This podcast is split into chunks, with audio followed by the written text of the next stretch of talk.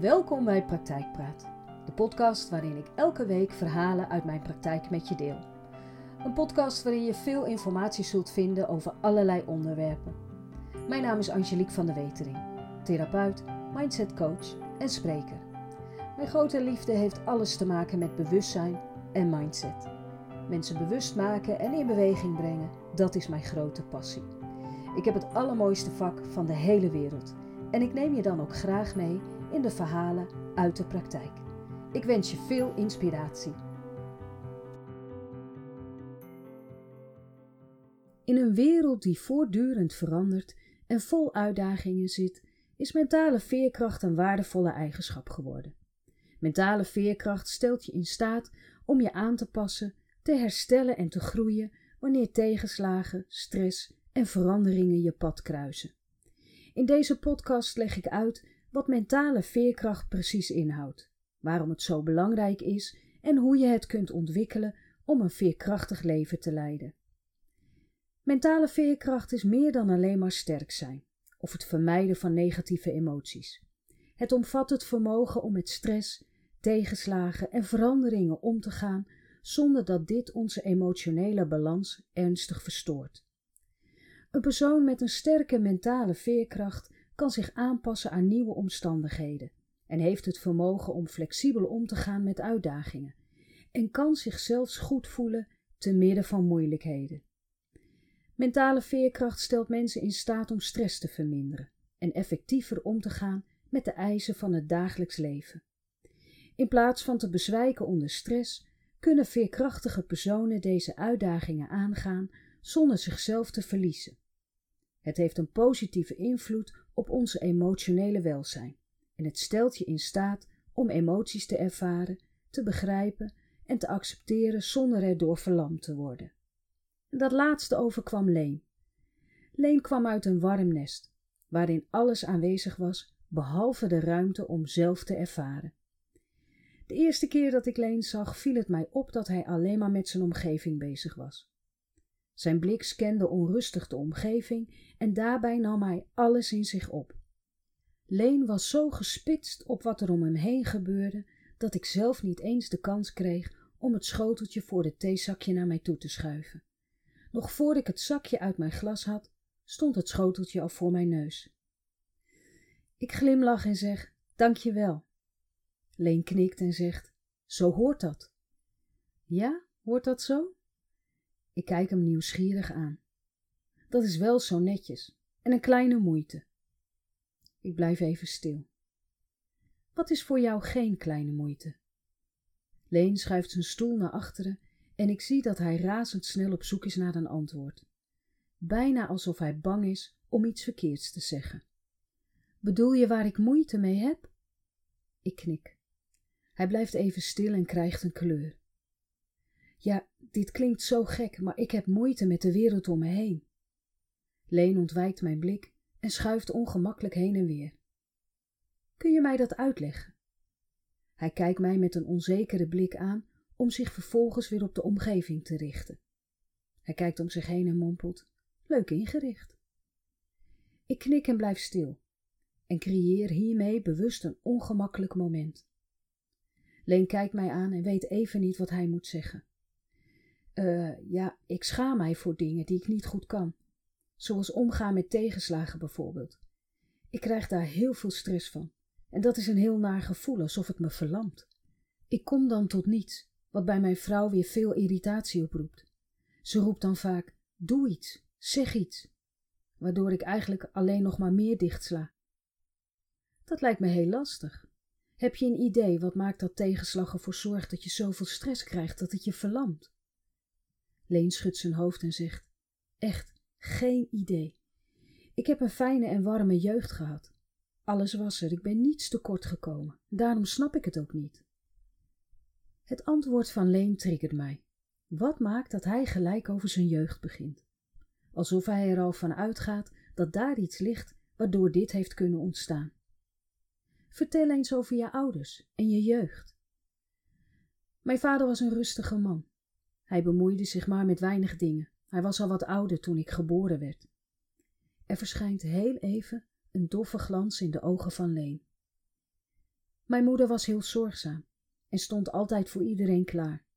Haar hoefde je echt niets te vragen of ze had het al gedaan. Ik glimlach en denk even terug aan het theezakje. Deed ze dat voor iedereen? Ja, ze was heel zorgzaam, ook naar mij en mijn zusje toe. Ik heb me nooit ergens zorgen of druk over gemaakt. Ik knik. Ik denk, Leen, dat dat onderdeel is van jouw moeite met het hebben van tegenslag. Leen kijkt mij bedenkelijk aan. Ik zie niet in hoe. Dat is toch juist heel positief? Ik denk dat het vooral heel lief is. Alleen heb je daardoor ook niet geleerd om met tegenslag om te gaan. Je moeder zorgde ervoor dat alles op rolletjes liep en dat alles er voor je was. Je zegt dat je nergens moeite voor hebt hoeven doen en je nooit ergens zorgen om hebt gemaakt. En hoe leer je dan om met lastige dingen om te gaan? Tja, die waren er gewoon niet. Maar of dat nou komt omdat mijn moeder... Ik weet het niet. Is er in je jeugd niets gebeurd wat indruk heeft gemaakt? Even weer zie ik die doffe glans. Leen blijft stil. Leen, ik zie dat er iets is dat je raakt. Stop het niet weg, maar vertel het me. Hij staart naar de grond en zegt: ik heb wel iets gemist. Een vader die dingen met me deed. Je kent het wel. Voetballen, sleutelen, vader-zoon dingen. Ik zag dit bij anderen wel gebeuren. Hoe ging je daarmee om? Niet. Ik stopte het weg en mijn moeder bedekte alles met een mantel der liefde. En nu je volwassen bent, Leen, doe je dat nog wegstoppen. Leen knikt. Ik ben bang van wel. Ik weet echt niet hoe ik moet omgaan met bepaalde situaties. Wanneer er iets gebeurt, gaan mijn emoties alle kanten op. En wanneer ik het wegstop, wordt het weer rustig. Kun je mij een voorbeeld noemen waarin je dat doet? Nou, toen de kinderen nog klein waren, werd ik ziek. En pas veel later bleek ik een bacterie te hebben die mijn darmen aantastte. Achteraf bleek, bleek dit heel goed te behandelen. Maar omdat ze er zo laat achter kwamen wat mij zo ziek maakte, waren de klachten zo heftig dat ik er niet voor mijn vrouw en kinderen kon zijn. Ik weet niet of je kinderen hebt, maar als ze jong zijn, dan heb je je handen er vol aan. Ik kon niets. Ik was zwak omdat, er zo, omdat ik zoveel was afgevallen en er nauwelijks voedingsstoffen werden opgenomen. Ik wist me geen raad en wist niet hoe ik hiermee om moest gaan. Met vochtige ogen kijkt Leen mij aan. Dus deed je wat je altijd deed. Het wegstoppen. Dichtslaan. Leen knikt. En dat is alleen maar erger geworden. Ik snap niet waarom. Heb je je schuldig gevoeld? Ja, nog steeds met alles, alsof ik niets goed doe. Ik knik. Dat begrijp ik. Schuldgevoel is een heel naar gevoel en kan ervoor zorgen dat je je nog meer terugtrekt uit angst om opnieuw schuldgevoelens op te wekken. En daarnaast komt het je zelfbeeld ook niet ten goede. Je kunt over alles gaan twijfelen wat met jezelf te maken heeft. En wanneer je zoals jij niet geleerd hebt om met dingen om te gaan, dan lijkt wegstoppen de meest effectieve manier. Want wat er niet is? Leen slaat zijn ogen neer. Het wordt er toch ook niet anders van als ik erover praat. Ik ben er ook niet zo goed in. Ik vind het moeilijk om de juiste woorden te vinden. Ik kijk hem aan en moet lachen. Ik lach je niet uit, Leen. Ik moet lachen omdat je zelf niet doorhebt hoe tegenstrijdig veel dingen zijn die je vertelt. Je zegt dat je niet goed bent in praten, dat je de juiste woorden niet kan vinden. Maar dan weet ik niet waar ik naar heb zitten luisteren. Ik vind het een duidelijk verhaal, waarin je zelf al de vinger op de zere plek legt. Maar wanneer je jezelf wijs maakt dat je maar moeilijk kunt praten, dan is dat een mooie excuus om niet te hoeven deelnemen aan.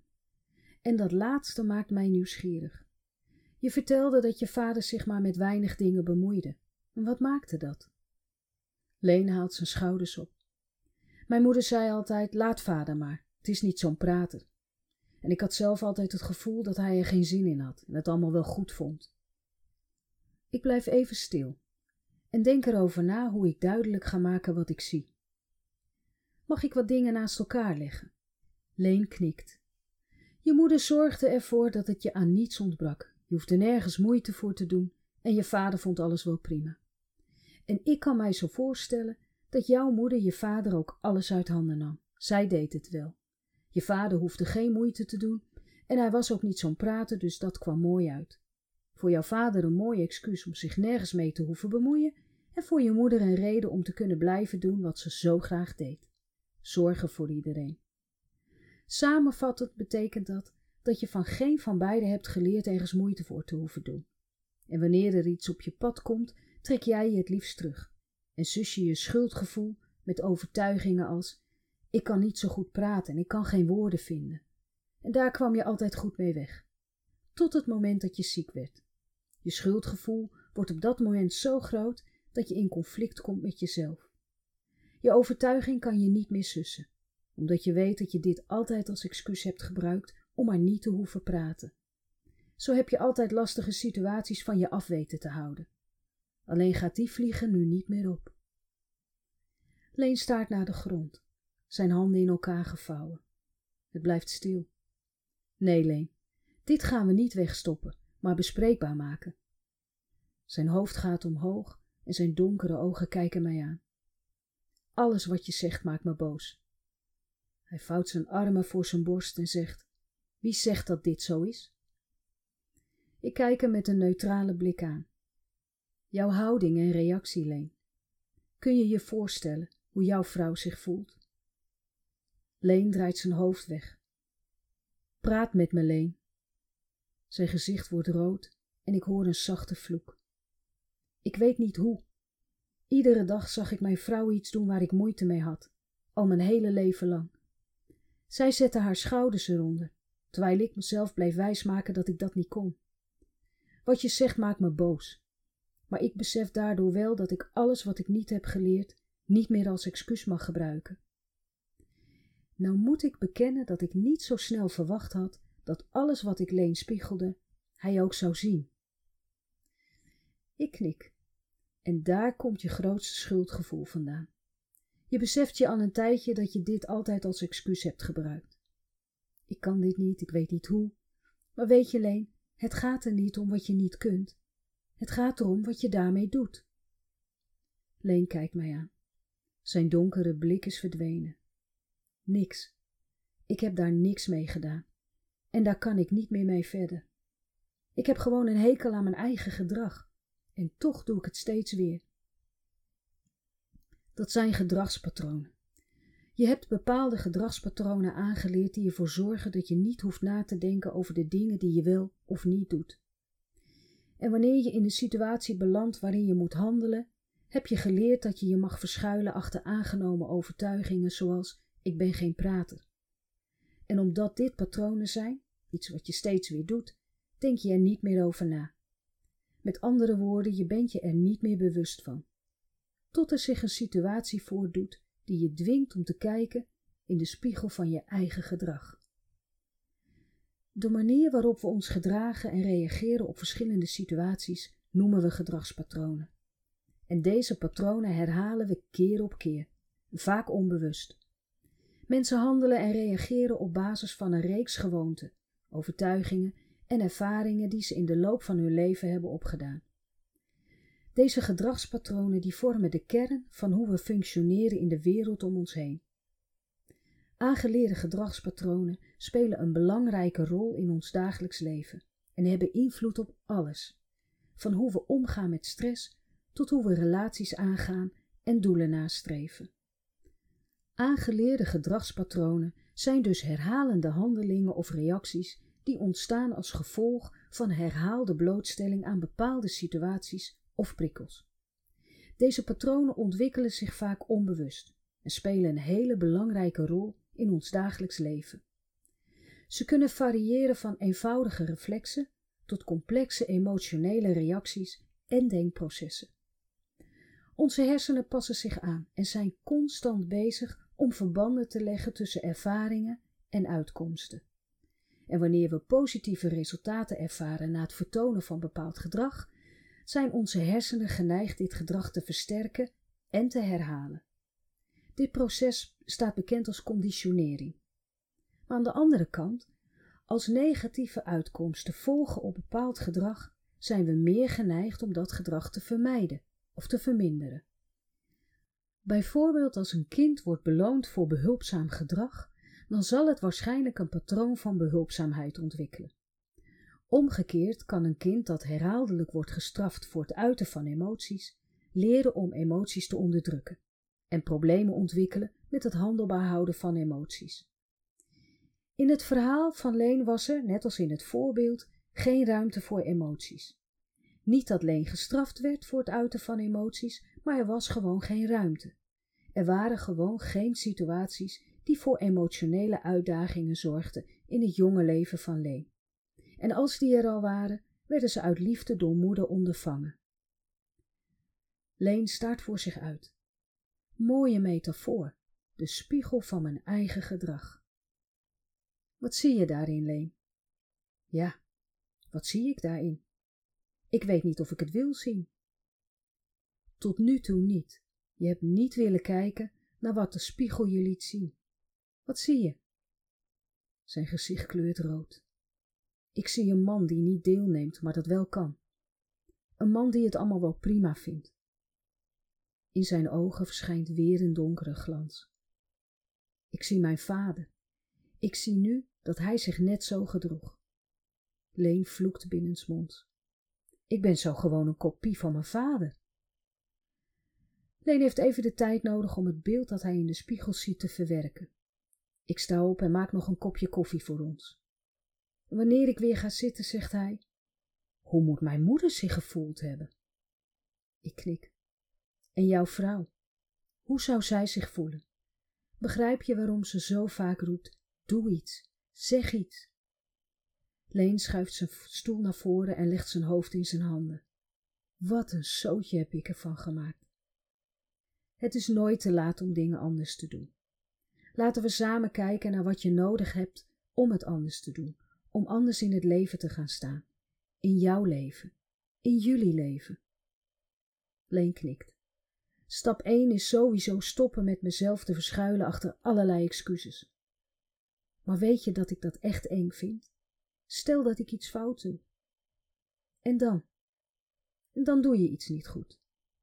In plaats van jezelf dan wijs te maken dat je niet kunt praten, praat je erover en geef je aan dat je iets niet goed hebt gedaan. Dat is leren, Leen. Als je niet leert wat fout is, leer je ook niet wat goed is. Geen opstaan zonder vallen. Misschien is het een idee om jouw vrouw te betrekken in jouw proces. Ze maakt van dichtbij mee hoe jij omgaat met dingen. Ze luistert naar je excuses en doet wat jij niet doet. Haar schouders eronder zetten. Er glijdt een flauwe glimlach over het gezicht van Leen. Tuurlijk, wrijf het er nog maar even in. Ik lach en zeg... Gewoon even checken of de boodschap wel is overgekomen. Samen met zijn vrouw heeft Leen een aantal gebeurtenissen uit het dagelijks leven van hun gezin gehaald en deze als voorbeeld genomen. Hoe reageerde Leen? En wat voor invloed had zijn reactie op de gebeurtenis en zijn gezin? En wat had hij beter anders kunnen doen? En wat was dan het resultaat geweest?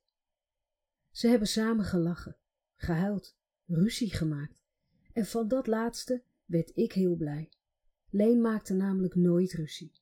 Hij liep dan weg met een excuus dat hij geen prater was en vond het eigenlijk wel prima zo. In ons laatste gesprek kwam ook Anneke mee, de vrouw van Leen. Haar rustige uitstraling en warme blik creëerde een warme setting. Ik heb een hele andere man dan een jaar geleden en ik moet je bekennen dat ik toen op het punt heb gestaan om weg te gaan. En toch was er iets dat mij weer hield.